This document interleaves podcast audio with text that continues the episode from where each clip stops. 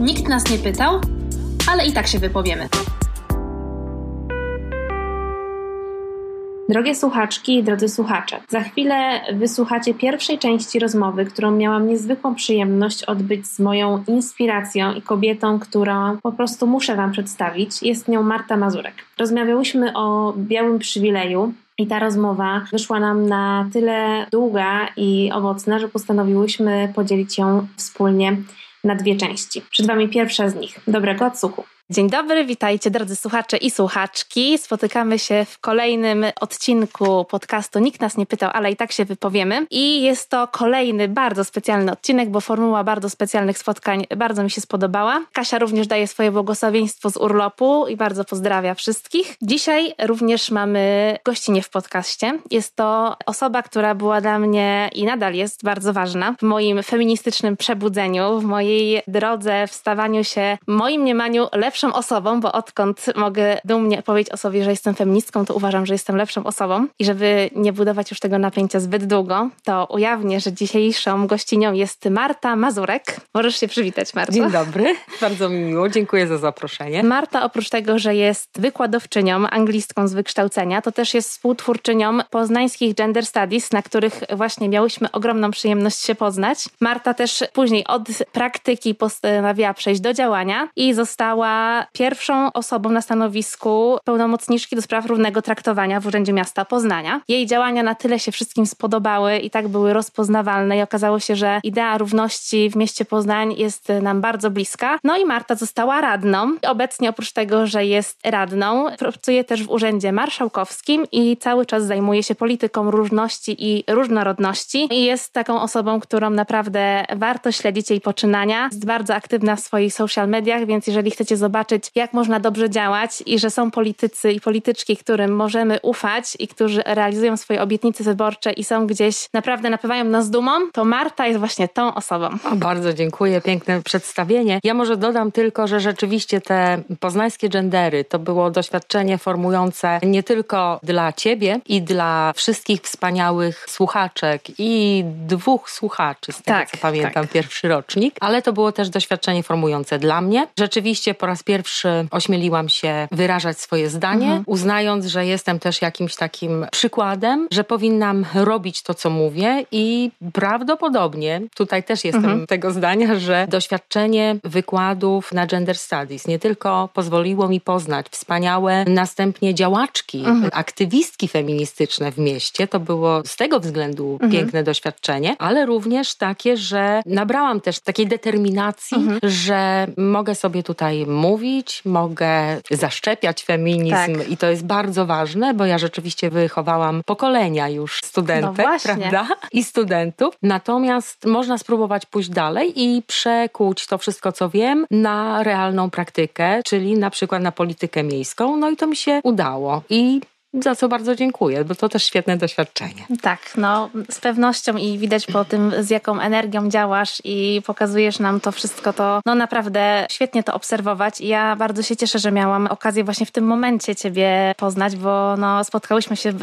chyba wszyscy wówczas, no jakby wiem, że dla wielu osób to był jakiś taki moment przebudzenia i tego, że nawet jeżeli nie w danym momencie, to gdzieś tam potem w swoim życiu ten punkt związany z podjęciem takiej intelektualnej przegody, bo tak można ją nazwać, jeżeli chodzi o podyplomowe studia związane z gender studies. Nawiążę od razu do tego, że właśnie ty jako wykładowczyni, zresztą znakomita, nie tylko wychowałaś na pewno pokolenia, kształcąc z zakresu literatury angielskiej, ale też tą swoją umiejętnością opowiadania o nie tylko literaturze, ale też o historii związanej z literaturą i z ruchem feministycznym. No twoje wykłady były dla mnie no takim bardzo dużym olśnieniem, bo o feminizmie uczyłam się dotychczas w bardzo wielu kontekstach i poznawałam bardzo wielu perspektyw, ale okazało się, że w całej tej historii, czy też idei, w której ramach się poruszałam, zabrakło właśnie tych perspektyw, które są obecne i że ten feminizm możemy odmieniać przez bardzo wiele przypadków i tym przypadkiem są po prostu bardzo różne doświadczenia kobiet. O tych właśnie doświadczeniach związanych z rasą, z pochodzeniem, z klasą, z orientacją seksualną i z różnymi innymi. Właśnie ty pokazałaś mi, że to właśnie jakby jest bardzo duża luka, której nie ma gdzieś tam w opowieści feministycznej, którą ja dotychczas znałam i pamiętam po prostu jakby to było wczoraj, wykład z historii feminizmu, kiedy opowiedziałaś nam historię Rozy Parks, niesamowitej kobiety, która po prostu swoim uporem i odwagą postawiła po prostu no, grubą kreskę w historii, jeżeli chodzi o aktywizm i powiedziała po prostu nie, nie przesiądę się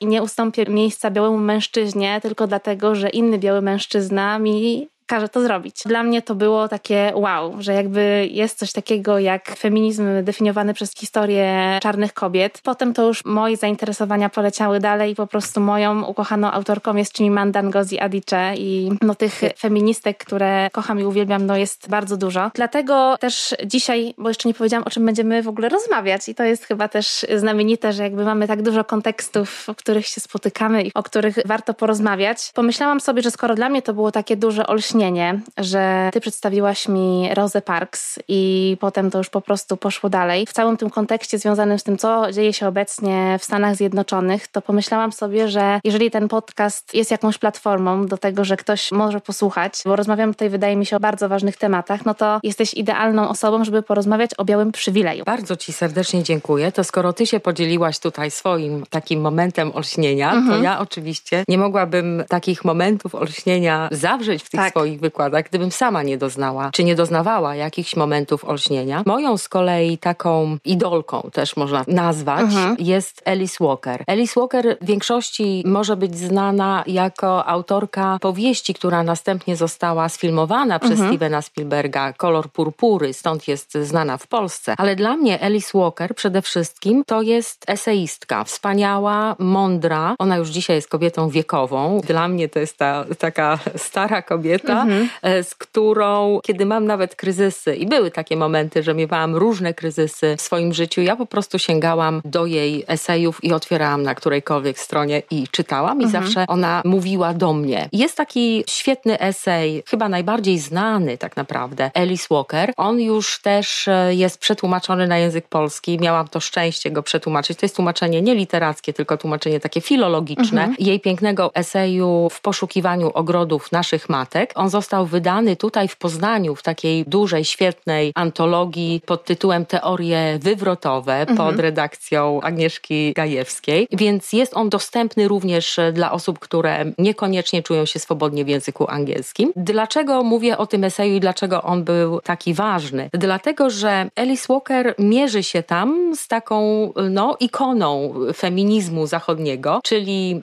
Virginią Woolf. Mhm. Dla nas jak gdyby takim odniesieniem tak oczywistym, bo z niej wszystkie, tak, y, czytamy, uczymy się i mówimy, ojej, naprawdę to wciąż. Te wszystkie sprawy. Alice Walker tam przywołuje Virginia Woolf, tę jej wędrówkę po bibliotekach, gdy mhm. Virginia Woolf poszukuje swoich przodkin, tak, ona się zastanawia, jak żyły kiedyś kobiety, ale nie tylko tam jakaś jedna królowa, mhm. tylko kobiety w dawnych wiekach, co one robiły, a co mhm. one myślały. Robiąc taką peregrinację właśnie po bibliotekach, mhm. dochodzi do wniosku, że w ogóle nie ma żadnych dzieł przez nie pozostawionych, więc tak naprawdę to, co ona musi robić, to sobie je wymyślać, tak jak siostrę Szekspira genialną, prawda? I Alice Walker nawiązuje do tej jej wędrówki po bibliotekach i mhm. mówi, a co ja? Moje przodkinie były niewolnicami, moje przodkinie, moje babki, prababki nie umiały czytać ani pisać. Ja mhm. nie mam czego szukać w tej bibliotece, bo ani na pewno ich tam nie znajdę, ani tak. żadnej historii o nich opowiedzianej nie znajdę. Więc tak naprawdę muszę szukać gdzieś indziej, bo nie wierzę, żeby nie było wśród nich takich cudownych sióstr Szekspira, tak. Y, które no, miały ten geniusz twórczy i w jakiś sposób musiały no, znaleźć ujście dla niego, a mogły to zrobić tylko w takich sferach, czy w takich rejonach, czy w takiej działalności, która była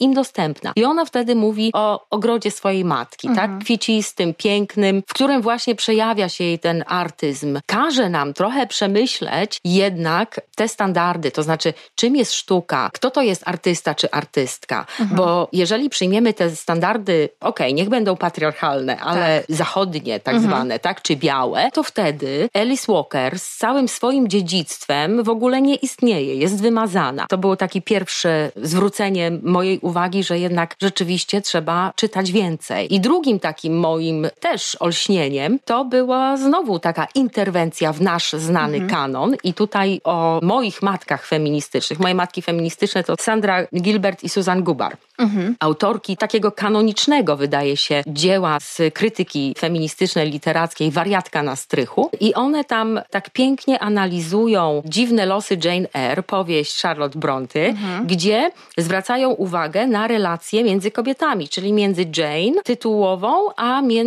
Bertą Rochester, czyli tą pierwszą żoną Rochestera, która jest uwięziona tak. na strychu, bo jest szalona. I teraz nigeryjska badaczka czyta Jane Eyre, a tak naprawdę czyta interpretację tę naszą kanoniczną, feministyczną tak. i ona mówi, no ale zaraz, ja jestem czarna i jedyną postacią, z którą ja mogłabym się zidentyfikować w tej mhm. powieści, to jest właśnie postać Berty, bo Erta, Berta tam jest kreolką, czyli ona jest, ja nie chcę tego nazwać, że urasowiona, a może mhm. urasizowana, to byłby być może nawet lepszy, lepszy termin. termin. I ona mówi, i co ta Berta robi? Ta Berta doprowadza, tak naprawdę pali wielki dom, domisko patriarchalne mhm. Rochestera. On jest przy okazji poparzony, czyli doznaje pewnego uszczerbku, czyli jakby jego pozycja dominująca znika i tak naprawdę to Berta burzy ten świat patriarchalny, ale Berta przy okazji, no, ginie. I kto korzysta na tej, powiedzmy sobie, może bardziej równościowej płaszczyźnie, która została dzięki tej walce Berty wytworzona? No, korzysta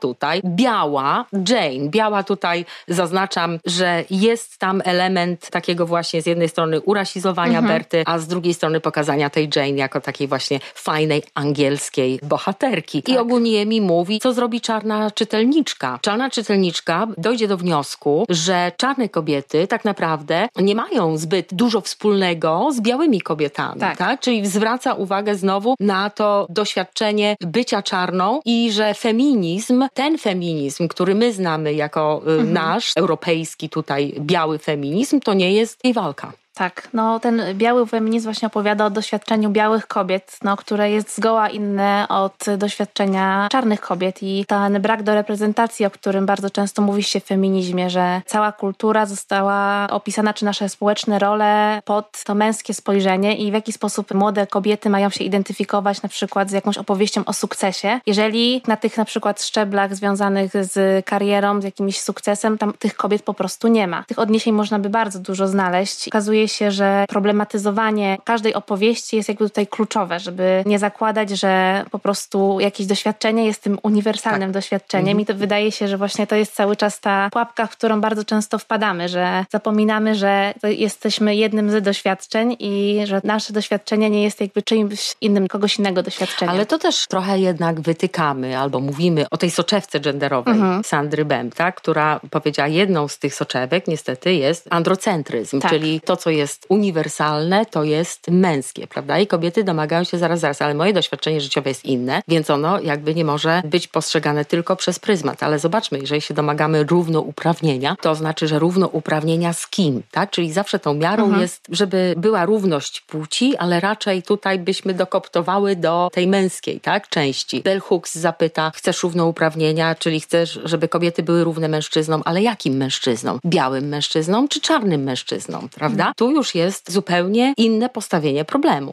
Tak, to co ja bardzo wierzę i często powtarzałyśmy w podcaście, nie wiem czy się z tym zgodzisz czy nie, ta równość opiera się na tym, że zasługujemy na te same prawa, ale przy y, zachowaniu tego, że wszyscy jesteśmy inni i mamy prawo do swojej odrębności i indywidualności. I wiadomo, że jest to gdzieś może bardzo utopijna wizja i teraz nie napiszemy tutaj recepty na to, jak ten świat miałby wyglądać, ale chyba chodzi o to, żeby go stale gdzieś tam ulepszać i po prostu nie zakładać, że tak dobrze funkcjonuje, bo jak się okazuje ostatnio, ten 2020 nam bardzo pokazuje, hmm. że to w jaki sposób sposób dotychczas funkcjonowaliśmy, nie zdaje egzaminu i nie tylko jakby samo doświadczenie związane z koronawirusem, gdzie okazuje się, że można nagle nas wszystkich zamknąć, my musimy poddać nasz dotychczasowy sposób życia no bardzo dużemu przewartościowaniu, no ale okazuje się, że walka o prawa człowieka jest silniejsza niż zagrożenie wirusem i tutaj możemy odnieść się do tego, co się teraz dzieje w Stanach Zjednoczonych po strasznym zabójstwie George'a Floyda i no tutaj siła zmiany i tego, że pewna miarka się przebrała, historii się to zapisze, ten 2020 po prostu obfitujący w rozmaite doświadczenia. No i działający teraz w Stanach ruch Black Lives Matter, no teraz przeżywa prawdziwe odrodzenie, bo no działa już, jak wiemy, od 2013 roku i jego założycielkami są trzy czarnoskóre kobiety. Wymyśliły hashtag. Tak, prawda? wymyśliły hashtag. Wymyśliły hashtag. Jedna z nich użyła go w 2013 roku, Alicja Garza, po tym jak został zamordowany po raz kolejny czarnoskóry mężczyzna, Trevon Martin. No i ona po prostu poddała jakby swoim oburzenie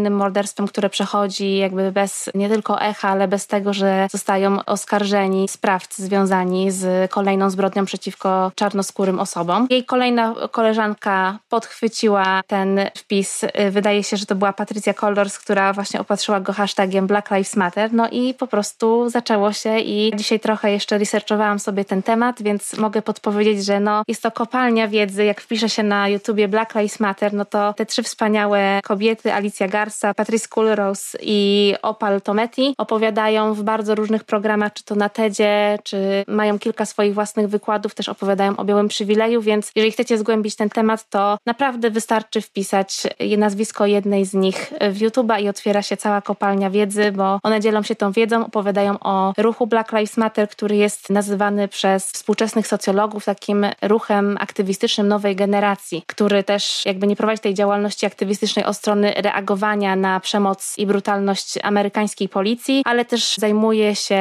takimi systemowymi rozwiązaniami związanymi z przemocą wobec kobiet, jeżeli chodzi także o prostytucję, jeżeli chodzi o problem z narkotykami. I właśnie jednym z takich ważniejszych postulatów, który uważam bardzo słabo wybrzmiewa w takich dyskusjach i który jakby teraz kontekstowo wydaje mi się jest ważny w tym, żeby defound police, jakby o co chodzi w tym haśle, że jakby to nie chodzi o to, żeby zlikwidować policję, ale też chodzi o to, żeby po prostu właśnie jednym z takich postulatów Black Lives Matter jest właśnie to, żeby przenieść pewien ciężar obowiązków spoczywający obecnie na policji, czyli po prostu pomoc w tych biedniejszych dzielnicach z takimi systemowymi rozwiązaniami, jeżeli chodzi o przemoc, właśnie problem z alkoholami, narkotykami, na właśnie NGOsy, które działają bezpośrednio właśnie w tych dzielnicach, dofinansować je, wesprzeć je w specjalistów, których i tak tam działają, zatrudnić ich i którzy jakby znają ten problem i potrafią sobie z nim radzić dużo lepiej, bo są do tego przygotowani odpowiednio. Też ten aspekt ich działalności jest y, bardzo ważny. Ale to świetnie, że to mówisz, bo to jest bardzo ważne, żeby potem nie było tak jak z mitu, hashtag mitu, tak, który znowu najpierw hasło mitu wymyśliła czarna aktywistka, tak. prawda? Później on został podchwycony i jakby przypisany, czy jego autorstwo zostało przypisane komuś innemu. To jest bardzo, bardzo ważne, żeby takie rzeczy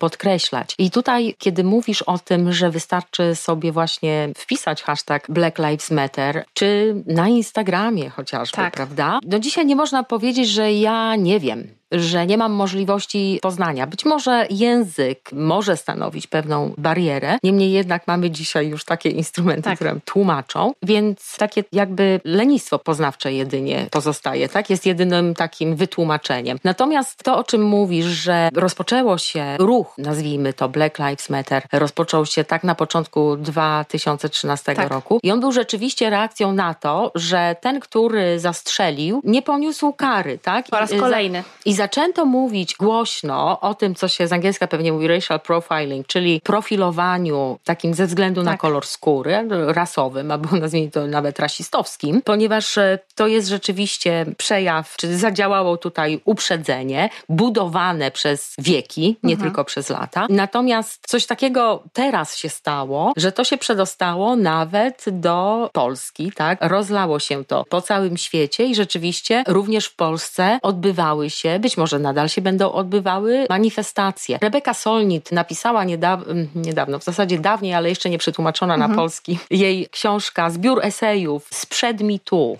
mhm. dosłownie, która ma tytuł Matka wszystkich pytań i ona tam właśnie mówi o tym, że głosy, które kiedyś były lekceważone, których kiedyś no, nie mogły się dobić tak, mhm. do mediów, mówimy o mediach tych tak zwanych tradycyjnych, czyli papierowych, telewizyjnych bądź radiowych, dzięki mediom właśnie społecznościowym, one w swojej masie mają szansę dokonać przełomu. To, jak ona pisała właśnie tuż przed MeToo, czyli ja obserwując pewne trendy, to co dzisiaj obserwujemy, że o czym piszą dziennikarze w ogóle. Dziennikarze bardzo często przepisują tweety albo bardzo tak. często przepisują komentarze czy posty ludzi właśnie w mediach społecznościowych. Tak. Można sobie powiedzieć, czy tym powinni się zająć, okej, okay, ale to też pokazuje, gdzie jest siła, tak? Czy w jaki sposób pozyskujemy też publiczność, zwolenników i zwolenniczki do tej swojej akcji. Więc to jest bardzo ważne. Bardzo ważne, że powiedziałaś o twórczyniach w hashtagu Black Lives Matter. Tak, no o nich nie można nie powiedzieć, no bo zaczęły,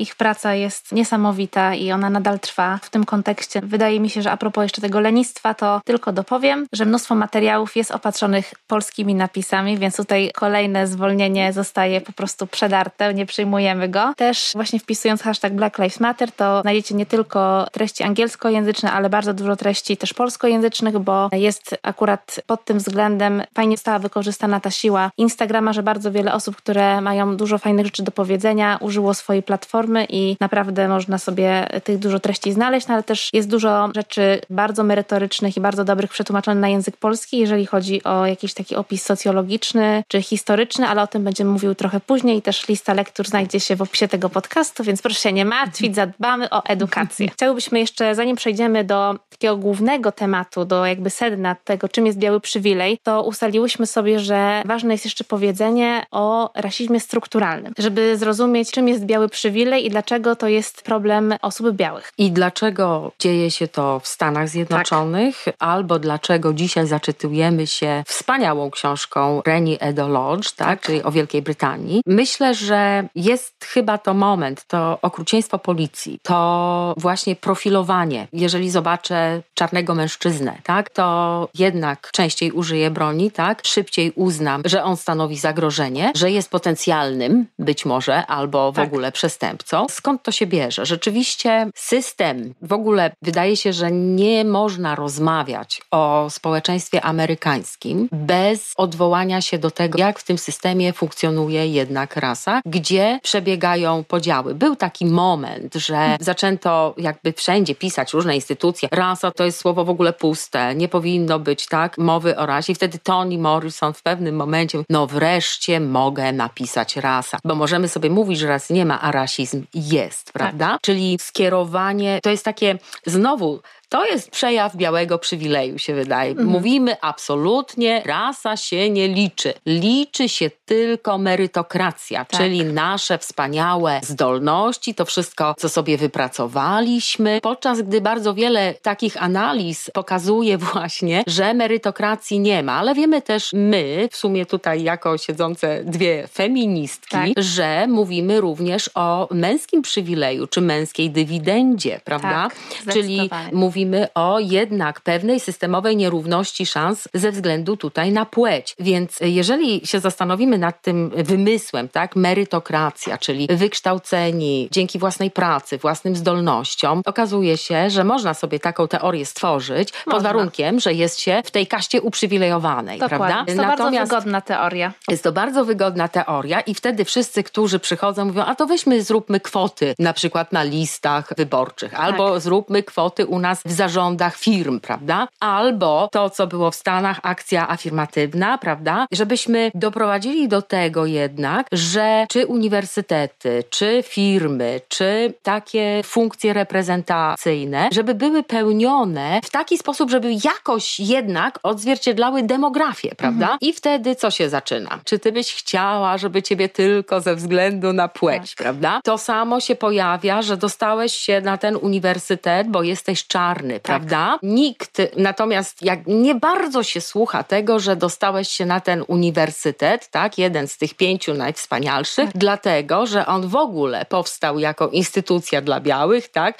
Na początku tylko mężczyźni, dlatego, że cała twoja rodzina tam była, dlatego, że cała twoja rodzina na przestrzeni, załóżmy 400 lat, zakumulowała ogromny kapitał, który pozwala im zapłacić też za twoje studia, no tak. nazwijmy to w ten sposób. Tu w ogóle wtedy jakby tego się się nie dostrzega, prawda? Nie, czyli no to, to, jest tak oczywiste, ten, tak mm, przezroczyste. Czyli właśnie to jest wytknięcie w pewnym momencie tego białego przywileju, ale wróćmy do tego, czym jest ten rasizm strukturalny, czy rasizm systemowy. O, to by było chyba lepsze. Weźmy, jeżeli wrócimy do tego, na czym się opierała od początku ekonomia czy gospodarka, w jaki sposób Stany Zjednoczone stawały się tą potęgą gospodarczą, to no nie możemy nie zauważyć, że w dużej mierze cała w ogóle gospodarka południa była oparta na wykorzystaniu pracy niewolniczej. System niewolnictwa jest systemem ekonomicznym. Do tego stworzono całą narrację, całą tę nadbudowę taką ideologiczną, czyli stworzono po prostu teorie rasistowskie, które tłumaczyły, dlaczego czarni mają pracować za darmo, a biali mają z tego korzystać. To jest jedna rzecz. I teraz, co się dzieje, kiedy mamy koniec wojny domowej? Nagle 4 miliony dotychczasowych niewolników jest uwolnionych. Co się stanie z naszą gospodarką, zwłaszcza gospodarką południa? I rozpoczyna się coś, co jest pięknie opisane, czy opowiedziane i pokazane w półtora godzinnym dokumencie Ewy DuVernay, który bardzo serdecznie wszystkim polecam. To jest półtorej godziny, ale naprawdę bardzo otwierające oczy, pod tytułem 13. Chodzi o 13 poprawkę, która mówi o tym, że wszyscy mają prawo do wolności, tak, i prawa polityczne pod warunkiem, że nie są skazani na karę więzienia. No i tutaj I rozpoczyna się coś, co dzisiaj nazywamy w ogóle przemysłem więziennym w Stanach Zjednoczonych. Więc z jednego systemu, z systemu pracy niewolniczej, przechodzimy do tak naprawdę no, masowego na tamtą skalę, tak? Bo to też trzeba popatrzeć na skalę ludności, do takiego właśnie inkarceracji, czyli umieszczania w więzieniu, zwłaszcza czarnych mężczyzn. Wtedy rodzi się też taki wizerunek Afroamerykanina, wtedy ich inaczej jeszcze nazywano, czyli czarny mężczyzna jako po pierwsze gwałciciel, po drugie jako takie właśnie potencjalne zagrożenie. Następnie proszę pamiętać, znaczy cały czas musimy pamiętać, że okej, okay, zniesiono niewolnictwo, ale natychmiast wprowadzono, zalegalizowano to, że jednak czarni w Ameryce są obywatelami drugiej kategorii, czyli wprowadzono Jim Crow, tak zwane prawa Jima Crow, czyli segregację rasową. I ta segregacja rasowa trwała aż do, no oficjalnie czy formalnie, do 1964 roku, kiedy jest ta ustawa o prawach obywatelskich, mhm. prawda? I ona likwiduje segregację rasową, czyli likwiduje ten podział. Ale zaraz zaczynają się kolejne rzeczy. Lata 70. rozpoczyna się też rozbudowa miast, tak? To znaczy mamy migrację ludności. Miasta, jeżeli spojrzymy na ich y, geografię, stają się też takie bardzo zgettoizowane. Mhm. Wtedy powstają też getta, albo co później nazywane było tak zwane inner cities, prawda? Co jest jeszcze istotne, bo, bo to jest, dlaczego, dlaczego ta geografia jest taka ważna? Geografia jest ważna dlatego, że różne instytucje oceniają możliwości czy potencjał rozwojowy danej dzielnicy. W amerykańskim jest takie świetne, przyjazne w ogóle, strasznie mhm. pojęcie neighborhood, Oj, tak. czyli sąsiedztwa, prawda? I teraz w zależności od tego, gdzie mieszkasz, czyli ceny mieszkań, prawda, wiemy, że pewnie jeszcze do lat 80. były tak zwane białe neighborhoods, gdzie nie dopuszczano, tak, nie pozwalano się, że tak powiem, czarnym wprowadzać, tak, i różnymi metodami. Ale te metody są również jakby praktykowane poprzez instytucje. Rasizm systemowy to jest rasizm wpisany w sposób działania instytucji, w zasady, którymi się kieruje, ale również w prawo. Czyli jeżeli mieszkasz w dzielnicy tej takiej neighborhood, niech będzie, nie wiem, biedna, tam będą mieszkali zazwyczaj pewnie czarni, latynosi, tak, czy mieszkańcy kolorowi, no to masz mniejsze możliwości w ogóle otrzymania kredytu na mieszkanie. Czyli nie masz tak naprawdę tego, co stoi takim fundamentem tego, co jest moim domem, czy nie masz własnego domu. Nie będziesz pewnie mogła wziąć kredytu na to, żeby posłać dziecko do koleżanki prawda? Kiedy sobie pooglądamy w ogóle tę akumulację bogactwa, tak? To średnio na 100 dolarów białych Amerykanów mhm. przypada 5 dolarów zgromadzonych przez czarnych Amerykanów. To jest ogromna, ogromna dysproporcja. No i potem, jeżeli już mamy kwestię getta, prawda? Mamy, mhm. i to jest, się naprawdę zbiega, no bo y, to Nixon zaczyna, później Reagan to bardzo mocno kontynuuje i niestety też bardzo mocno przyczynia się do tego Clinton. Każda administracja, prawda? Rozpoczyna się wojna z narkotykami. Tutaj to, co było w prawie niesprawiedliwie zapisane, tak? Pojawia się tak zwany krak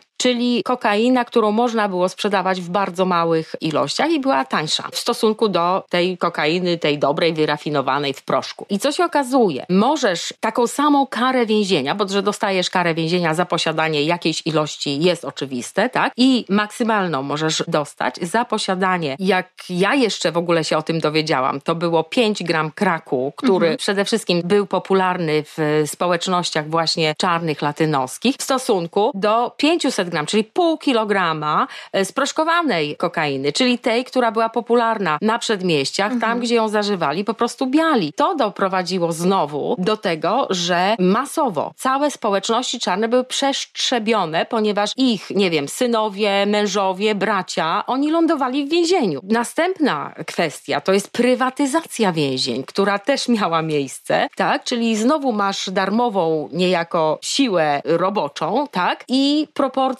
białych do czarnych, kto siedzi w więzieniu. Naprawdę proponuję, żeby sobie troszeczkę wygooglać, bo to warto jest zobaczyć. Obraz jest, tak. jak to mówią, więcej wart niż tysiąc słów. Jakie tam są proporcje? To są czarni, latynosi, to są wszystkie te mniejszości, mniejszości w rozumieniu dostępu do władzy, tak? To oni zapełniają więzienia. Mówi się o masowej inkarceracji, czyli przemysł więzienniczy jest jakby przedłużeniem, tak? Tego mhm. z jednej strony segregacji rasowej, systemu segregacji rasowej, a z drugiej strony tego systemu niewolniczej pracy. I o tym dzisiaj się mówi z jednej strony, ale z drugiej strony wyrazem tego, my kiedyś tam słuchaliśmy jakiś public enemy i tak, tak dalej, tak. myślę, o czym oni tam śpiewają, prawda? Więc rzeczywiście na bazie tego, że rasizm jest wpisany w działanie instytucji, również takiej instytucji, jaką jest policja, na bazie tego istnieje, czy, czy rodzi się znowu ta dyskusja. Trzeba jeszcze wiedzieć, że to, o czym mówiłaś, czyli żeby może nie tylko opierać się na policji, którą w ogóle zmilitaryzował Bill Clinton, tak? Mhm.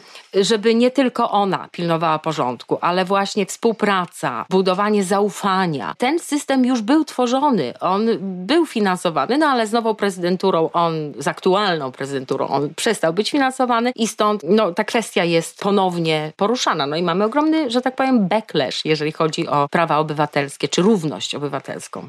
Tak, no ja bardzo Ci dziękuję, bo to jest w ogóle to, co powiedziałaś, jest uważam niesamowicie ważne, bo ja sama wiem ze swojego jakby podwórka, że osoby bardzo często nawet wykształcone nie za bardzo potrafią jakby zdefiniować ten rasizm systemowy i powiedzieć o co w nim naprawdę chodzi. I ten dokument, o którym też mówiłaś, który jest do zobaczenia notabene na Netflixie, więc bardzo polecam. Bardzo go polecamy. Trzeba poświęcić ten czas, żeby go zobaczyć, szczególnie teraz, zwłaszcza teraz i żyjemy na szczęście w takich czasach, że dostęp do wiedzy jest bardzo ułatwiony i niestety wymówek nie przyjmujemy po raz kolejny, więc trzeba to bardzo wyraźnie zaznaczyć. Mamy już zarysowany dosyć mocno kontekst, żeby opowiedzieć o chyba takiej no, najbardziej newralgicznej rzeczy, tak mi się wydaje, bo... Dla nas. Dla nas, dla nas, ale też obserwując właśnie cały czas debatę wokół wydarzeń, które mają teraz miejsce w Ameryce i o tym, żeby właśnie ta siła tego ruchu, który jakby uderzył teraz taką ze zdwojoną siłą, ruchu Black Lives Matter i też, żeby mieć świadomość tego, żeby na przykład nie postować bezsensownych treści, jak na przykład czarne kwadraty, tylko merytoryczne treści szerować i jakby,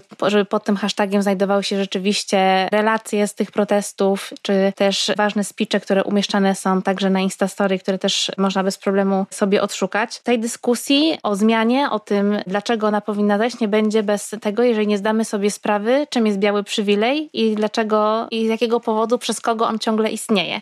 Nikt nas nie pytał, ale i tak się wypowiemy. Producentem podcastu jest Estrada Poznańska. Wszystkie odcinki znajdziesz na estrada.poznan.pl.